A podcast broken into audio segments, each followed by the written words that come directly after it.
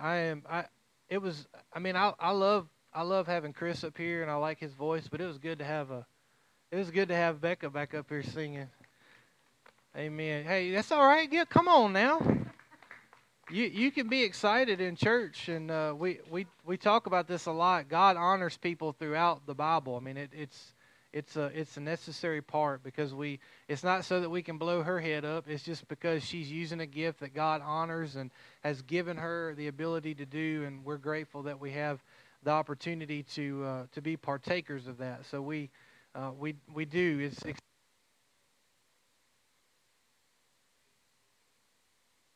weird and crazy and stuff don't want to work right all the time so you just you just make adjustments and you keep going um, but we uh, if you if you've missed a few weeks of this series or, or anything like that i just uh, encourage you go back on youtube or our podcast the all these messages are available to you um, this is i don't want to call him a subject but talking about the holy spirit is one of my favorite things to do because i think uh, me personally, growing up, it wasn't taught about very much. Like we talked a little bit about the Holy Spirit, but we focused on Jesus as we should.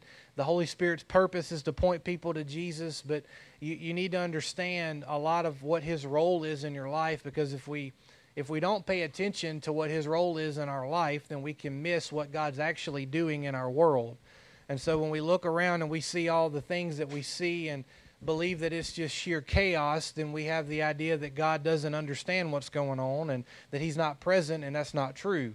That even in the midst of all the chaos that we see, all of the, the stuff that is a, a virus, looting and rioting, you know, all of it, it, it hasn't escaped Him. And the Holy Spirit's been present through every bit of it. And so as we've looked at this series, we've looked at uh, it, it's a funny title, "How's My Breath?" and that's why you get breath mints when you come in, so you can make sure that you smell good. But but that's just the basis of who the Holy Spirit is. He's just a, he's just that that mighty breath of God that was present in the beginning when he was hovering over the deep in Genesis. And and we've looked at this over the last several weeks, just the different aspects of the Holy Spirit being being around us and the function that He operates in, being around us, being with us that we talked about last week. And this week we're going to look at what, what it looks like for the Holy Spirit to be in us. So I, I do want to go back because if you haven't heard some of this and you hear what I'm going to say tonight and you didn't hear some of those points from the last couple of weeks, then you'll be like, well, that doesn't make any sense. So I want to I want to kind of give you the the, the kind of un, the understanding. The first and primary role of the Holy Spirit is to convict you and me of unbelief. Like when we talk about the role that Jesus plays, when the Holy Spirit is pointing us to Jesus, the primary function that He plays in unbelievers' life is to convict us of unbelief. It's not individual sin. It's not you're an alcoholic. It's not you're a fornicator. It's not you're a murderer. It's you have unbelief and you need to deal with your unbelief. That's the primary function that the Holy Spirit plays, and that's what He does around us. He works around us to make us aware that we have unbelief. He may use other people to do that, but His primary function is that we have a separation and it's unbelief, and we need to deal with our unbelief. So when we talked about God around us, that was the first thing of Him working to move us from being unbelievers to believers by following, putting our faith and trust in Jesus.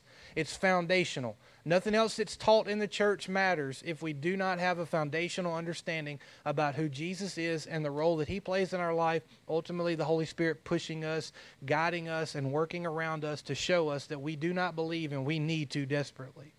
So last week we looked at what God with us looks like, and it's just simply an encourager who testifies. So as you go through your daily walk and you go through your Bible study and your prayer time, it's the Holy Spirit that's carrying all of that function. And the Holy Spirit is working and reminding you. He's constantly pushing you back to the testimony that you have. He's reminding you that you have a story to tell, and He's telling you that you can use that story because it says that the Holy Spirit testifies of Jesus, and that's our primary function as believers. We too testify of Jesus because we have the Holy Spirit with us. When we operate in the in the working of the Spirit with us, other people are affected by that. When you do what God's put in you to do, which is what we're going to look at tonight, other people are affected. They may not make a change of heart in that moment, but they are being affected by the Spirit because He is present.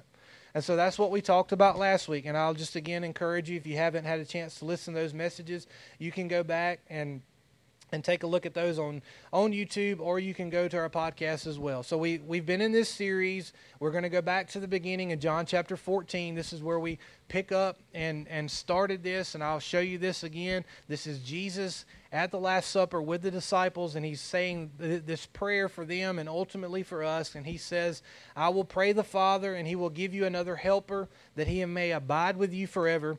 The Spirit of truth, whom the world cannot receive because it neither sees him nor knows him, but you know him, for he dwells with you and will, uh, will be in you. So remember, abide in this is around. It doesn't mean when we think of abide, we think of closeness and personal and intimate relation, and that's not what it means. In the Greek, it means to be around. So his, his presence is going to be around us, and that's the first thing that he points to.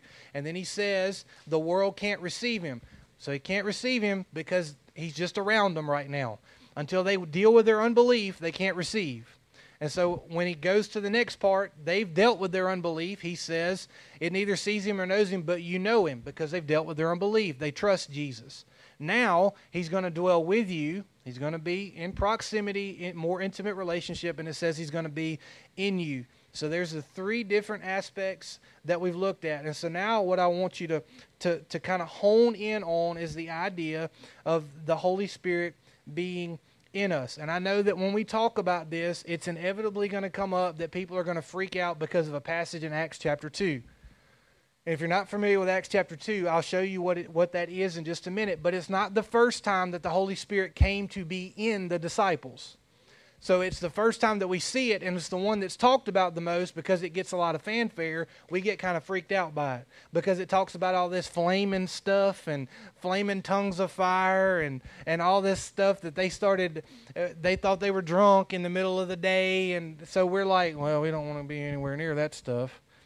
But we can miss it if we don't go back to what Jesus had talked about. So after the resurrection, Jesus has has appeared to his disciples. And if you go and you look, it's in John chapter 20. I'm not going to go through the whole thing, but he says at the end of what we talked about last week, he said, Peace be with you.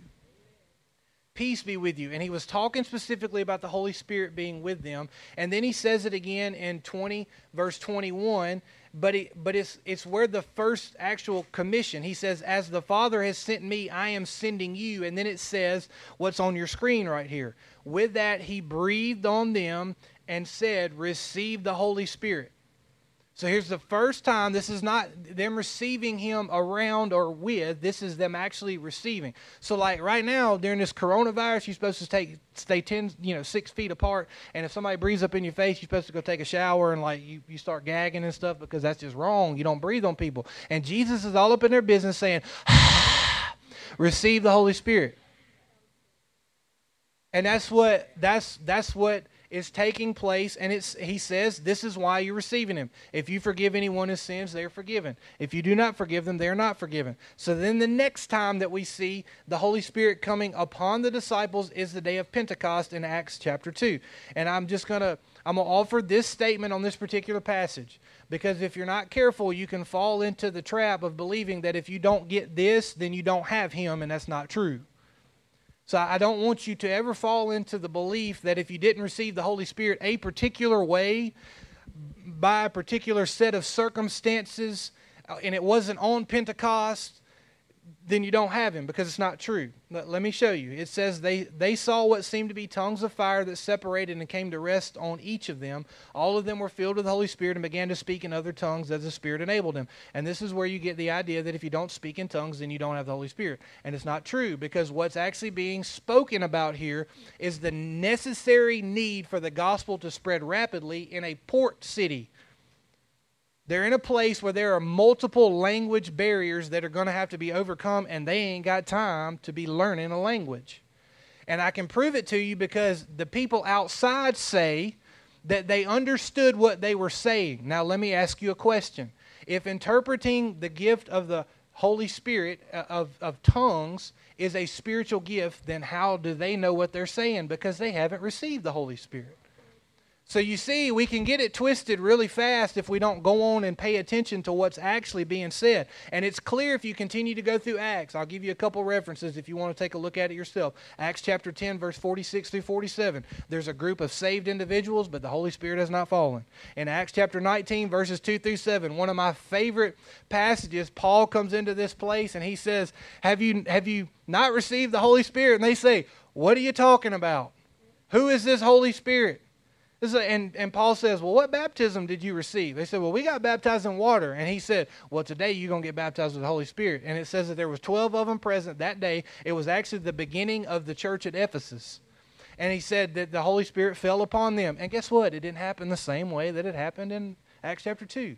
So I want you to kind of dispel that understanding of things because what I, what I want us to be able to do is realize that what the Holy Spirit is is primary functioning in us is is that God has already planted something in you in the form of a spiritual gift that only the Holy Spirit can unlock for you to use. In other words, we think that people are talented in the church and if they use their talents that the gospel is presented and that's not how it works. The spiritual gift that the Holy Spirit works to unlock in you and in me is what ultimately changes hearts.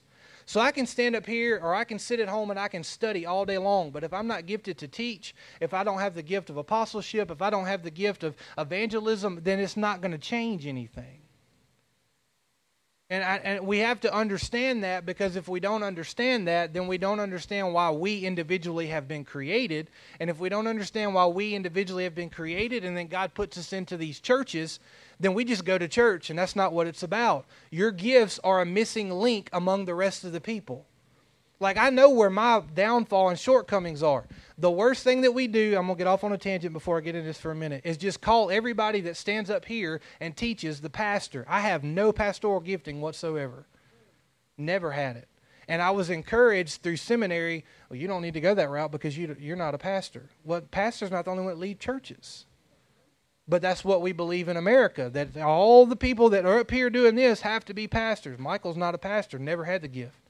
Pastors are the people that are going to call you, that are going to come see you, that are going to love on you, that are going to be by, beside you. And it's not bad that I'm not that. And I thought for years that there was something wrong with me because I was being taught there was something wrong with me until I got taught the right way that there's not anything wrong with you. You've got to find people that are gifted the other way so they fill the gaps.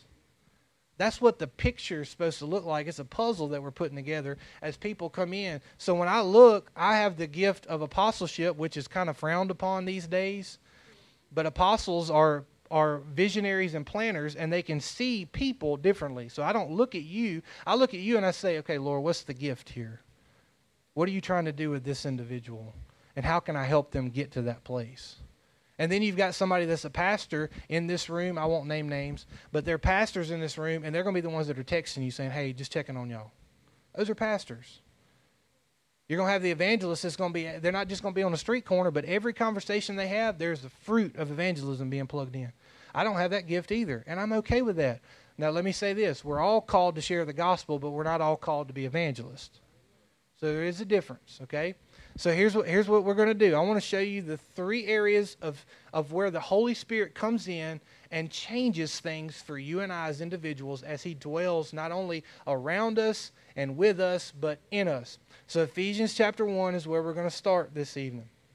It says, Paul says this. Remember, these are the same people that Paul that I just talked about in Acts chapter 19. He says, I keep asking that the God of our Lord Jesus Christ, the glorious Father, may give you the spirit of wisdom and revelation so that you may know him better. I pray that the eyes of your heart may be enlightened in order that you may know the hope to which he has called you, the riches of his glorious inheritance in his holy people, and his incomparably great power for us who believe. Now this is the same same beginning, Acts chapter 19, that Paul just breathed on this group of people. He's writing a letter later because they're struggling with some stuff. So guess what? You can be saved, have the Holy Spirit, and all of 1 Corinthians, 2 Corinthians, the book of Romans, Ephesians, Colossians, they're dealing with a lot of sexual issues, drunkenness, orgies, all this stuff. Guess where that's at? Not in the world, it's in the church they're still dealing with that junk. We think that he's talking to the world in those letters, and he's not. He's talking to people like me and you who are trying to get this thing right, but we keep screwing it up. So you can still have the Holy Spirit and still mess this up royally. He says three things in this prayer. He says, I want you to have the spirit of wisdom and revelation. Here it is it's personal motivation.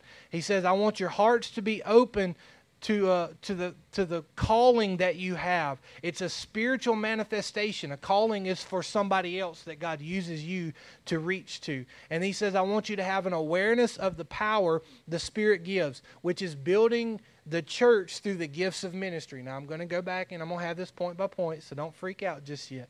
So I want you to jump over in Colossians chapter 1. I want you to see this. It says, For this reason, since the day we heard about you, he's talking to another church, but still the same principle. He says, We have not stopped praying for you. We continually ask God to fill you with the knowledge of his will through all the wisdom and understanding that the Spirit gives. Same thing he just said to the church at Ephesus. He says, So that you may live a life worthy of the Lord and please him in every way bearing fruit in every good work, growing in the knowledge of God, and being strengthened with all power according to his glorious might, so that you may have great endurance and patience, and giving joyful thanks to the Father, who has qualified you to share in the inheritance of his holy people in the kingdom of light. He just he just laid out. I know I could I, I could dig it out for you, but I'm not going to do it. He just laid out the exact three things that I just pointed out in Ephesians to another church in Colossae. So why did I make that point? Because it's still relevant to you and me. If it was relevant to them, it's relevant to us. And a lot of people don't get that when we talk about spiritual gifts, that that's just something cool that we do when we take a little spiritual gift assessment and we figure this thing out. And that's not what it is. You're actually discovering what the holy spirit is trying to do in your life. It's not about what you necessarily like to do like we like to do all that kind of stuff but it's got nothing to do with that. It's when when god starts to reveal to you whether it's through an assessment or just through revelation to you personally that you have gifts and abilities that only the holy spirit can can unlock for you to use it changes your perspective on everything you don't look at people the same way anymore. You don't look at the resources that you have the same way. You start to look at everything through a spiritual lens, and things completely shift. And a lot of people don't realize that the three areas that the, the gifts of the Spirit are listed it's in Romans 12, it's in 1 Corinthians 12, and it's in Ephesians chapter 4. There's about 27 gifts that are listed. They're not an exhaustive list, but here's what actually takes place these three sets of gifts are actually three different functions of the Holy Spirit working in us. Like we think that's just a list of gifts and we can just pick them out of the air, but they actually do three different things. And Paul lists them out in three different areas. And so here's the first thing the first thing that the Holy Spirit does when he comes to reside in us, he motivates us. Motivational gifts are intended to build our individual spirit. So, as you discover that you have gifts that are in you, the gifts that are actually listed in Romans chapter 12 are motivational gifts. And I'm going to show you what those are. He says we have different gifts according to the grace given to each of us. He says if your gift is prophesying, then prophesy in accordance with your faith.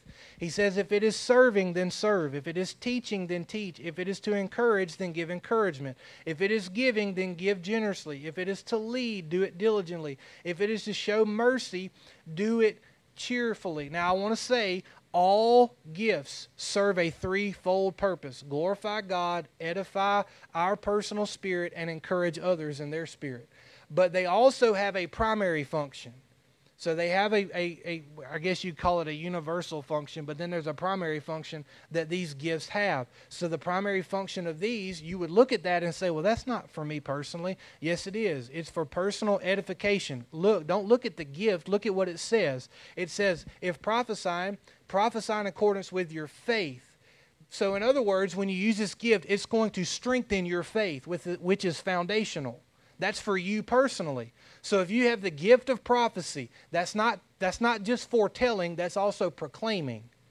Then you should use that gift in whatever measure that the Holy Spirit has given you. Why? Because it builds your faith. It's for your personal motivation. He says, when teaching, then teach. Well, if I'm teaching, it's for somebody else. No, it's for your spirit to be edified more so than it is for the spirit of the individuals that will hear. It says, if serving, then serve. If encouraging, then encourage. If giving, he says, give generously. And if you look at it, it says, show mercy, do it cheerfully. Like this is the stuff that like every one of us, I'm just going to tell you, every one of us has one of these gifts in us right now. You may not know you have it. You have you have the gift. You have the gift of prophecy. You have the gift of serving. You have the gift of teaching. You have the gift of encouraging. You don't have all of them, but I know that everybody in the room has at least one. And the reason I know is because God gives a measure of each one of these gifts to to all of us. And it, these particular gifts, the primary function behind these are to motivate us in using these particular gifts. All right, the second set of gifts is for the manifestation of mutual good. In other words, it's for us to build others towards a deeper relationship with Jesus it's for us to use to build others towards a deeper relationship with Jesus. 1 Corinthians chapter 12 is where these gifts are found. It says there are different kinds of gifts. He says the same thing, but the same Spirit distributes them. There are different kinds of service, but the same Lord.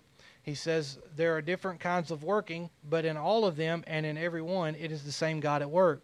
Now, to each one, the manifestation of the Spirit is given for the common good. All right, so this is where it goes for somebody else. He says, To one there's given through the Spirit a message of wisdom, to another a message of knowledge by means of the same Spirit, to another faith by the same Spirit, to another gifts of healing by that one Spirit, to another miraculous power, to another prophecy. This is a different kind of prophecy. To another distinguishing between spirits, that's discernment.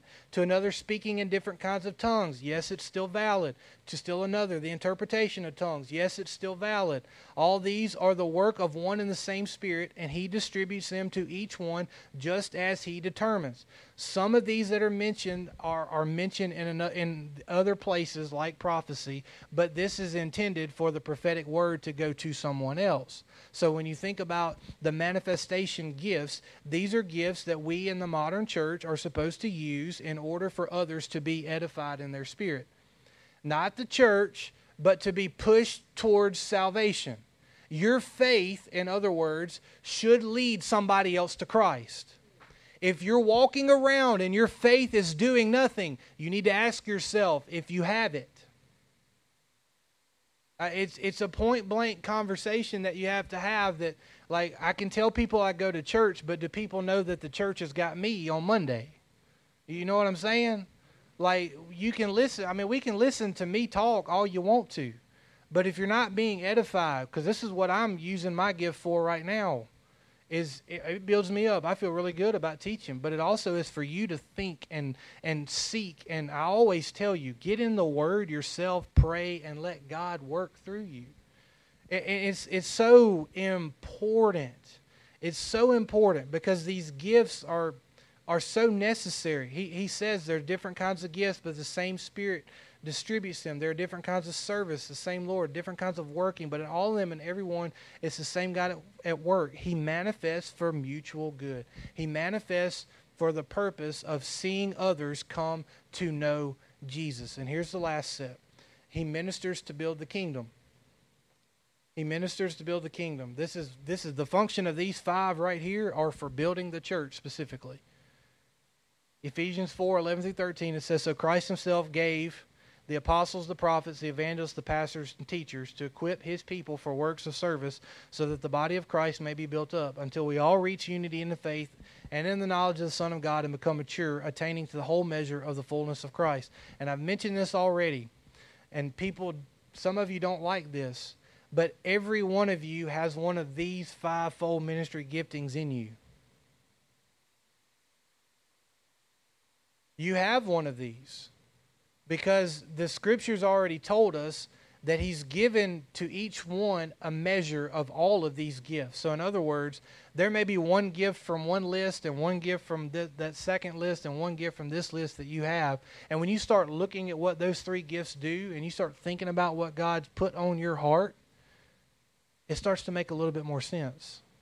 It, it starts to it starts to become a little bit more clear that well, you know, we think that we're out there out front hugging on people and there's no purpose behind that and it's not true the, fir- the, the first thing that we, we need is encouragement most of the time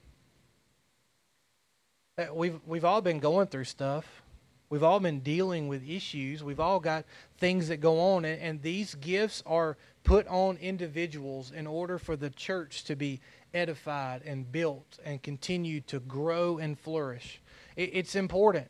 It, it's so important that we recognize that what the Holy Spirit is intending to do is to give us people that have the presence of the Holy Spirit. And when I say people, this is not an abstract thought that's just for certain ones of us. He is for all of us. And He is trying to put in you and me a measure of the gifts that He's already put there. It says that before we were born, if you go back into Ecclesiastes, that before we were born, that He placed eternity into us. Eternity and spiritual gifting are interconnected. So it was there before you were born. It's not something that you develop. Chris gets up here and does an incredible job playing the guitar, but he could go do that in a bar somewhere. He's gifted in different way spiritually so that the words that are sung just like with becca standing up here singing when the words that are sung and played are not a performance they actually move you to do something different. You don't just stand and sing because it's what you're supposed to do. And and, and that's the that, that's so much of the, the the problem with the church today. We look around the world and we think that the issues that we are facing are there's no way that that we can do anything about it. We can't. You're right. We can't. We can't do anything about it. But the gifts that God has put in each one of us is intended to do something about where we are right now. So you've been giving a measure of the Holy Spirit in order for the gospel to be properly represented in the community that you've been planted. And there's a reason that he's bringing a group of people together in a place like this in order for us to bring about change and affect change in the lives of other people. Does that make sense? Like I think that we I think we miss it so much because we get so scared of the idea that there is this entity floating around out there that I don't have control over. I, am, am, am I wrong about that? Because we like to control things, don't we? Like I need to make sure that I know what's going on and how it's going on, and if it's not going that way, then I usually am not happy about it. I know most of you are probably the same way. But the problem is, is that every bit of what happens in the New Testament is we're giving up our rights. We're giving up our very life in order for Him to take over our life. For us to be filled by a Spirit, we have to get rid of the Spirit that we have inside of us already. That's the spirit of man, carnal sin, and everything else. You have to crucify it daily. That's one of the things that has burdened me so deeply over these last several months when we've seen rioting and everything else that's gone on in our society that, that the solution is not political the solution is not racial the solution is is strictly the blood of jesus being poured out on our people. And the only way that that happens is if we the church become who god's called us to become Nothing changes politically. Nothing changes because they change a flag. Nothing changes because we change a policy or a procedure. Nothing changes until the heart of man changes. And it's not on the world to do that, it's on us to do that. And we can't do it without the gifts that are in front of us. And I dare say that many of us have fallen for the lie that that there's more biblical truth behind we are about life, liberty, and the pursuit of happiness than we are about crucifying self because everything in the Bible is anti life, liberty, and the pursuit of happiness. We've got to get that through our head. Because if we have life, liberty, and the pursuit of happiness, then where does your happiness stop? Because mine can't continue. It's not compatible with a biblical worldview. You're not guaranteed life, you're not guaranteed liberty, and you're not guaranteed happiness. Actually, you're guaranteed death because Scripture says that you must die in order to receive you're not guaranteed freedom until you die. And that's not the freedom that we're talking about in our society, is it? No, we want to be able to do what we want, when we want, how we want. That's the liberty we're talking about. And I want to be able to pursue happily whatever it is. The Bible doesn't say anything about happiness, it says joy. And there's a deeper solution with joy than there is with happiness. Matter of fact, the fact that the Holy Spirit comes in Galatians, it says that this is the fruit of the Spirit Love, joy, peace, patience, kindness, goodness, faithfulness, gentleness, self control. Pursuing happiness usually means that we lose self control. Pursuing happiness sometimes will lead us to some destructive things because we can pursue some things the wrong way and with the wrong motivation and, and the wrong uh, the, the wrong mindset if we're not careful. And so we have to get back to the center and realize that our job, our number one function, is for people to encounter Jesus first. When they encounter Jesus, we want them to find their place in the kingdom. Doesn't matter if it's at this church or the church down the street. I, I, none of that has ever mattered to us. It matters that you connect to a group of people that are edifying you, that are working in your life, that are helping you to grow while you're helping them to grow. And we're going into the community that we've been planted in order to do the same thing with other people. And I, I love hearing stories over and over again about what God is doing in the homeless community, in, in Mr. Warren going down and, and, and selling fish, and what the gospel is being spread all over this community. It's not because we plan to do it, it's because God is doing it naturally because that's how God works. He works through us as He unlocks the gifts. So here's how I want to close this entire series. When I ask the question, How's my breath? you need to realize that it's not about your stinky breath. It's about whether or not you're breathing the Holy Spirit on people. And, and here I don't want I don't want this to end negatively. I want this to end in, in a positive way because if you've gotten to a place where you've recognized the Holy Spirit around you and you know that you have had unbelief and you've cried out what the scripture says, Lord, help me with my unbelief. You've repented of those sins. You've got salvation that comes through Jesus alone then let's move to the next step. Let's realize that God with us is the Holy Spirit walking with us. He's testifying of the gospel to us constantly. He's, he's pointing out people in our life. He's showing us things that we need to be doing. And, and how often does that happen when you have that little stroke and you go, I don't want to do that? Let's, let, let's, easy step. Don't say no. Say, okay, Lord, let me do it. I'll do it. Just give me a chance to do it. I'll do it. And then when we get to that point where He's in us, we realize now that, you know what? It's not as weird as some people have made it out to be. We realize that all He's trying to do is motivate us. He's trying to push us to go a little bit further because the Lord is still moving and working. The world has not come to an end. We've still got breath. We've got work to do. He's motivating. He's manifesting himself in us for other people and he's trying to build his church through the gifts that the that ministry those ministry gifts that each one of us has inside of us. And so I just encourage you, do not fear what Jesus himself said was good for you. The Holy Spirit who has come to be the helper that you need that will abide with us and he will be with us and in us. Let me pray over you.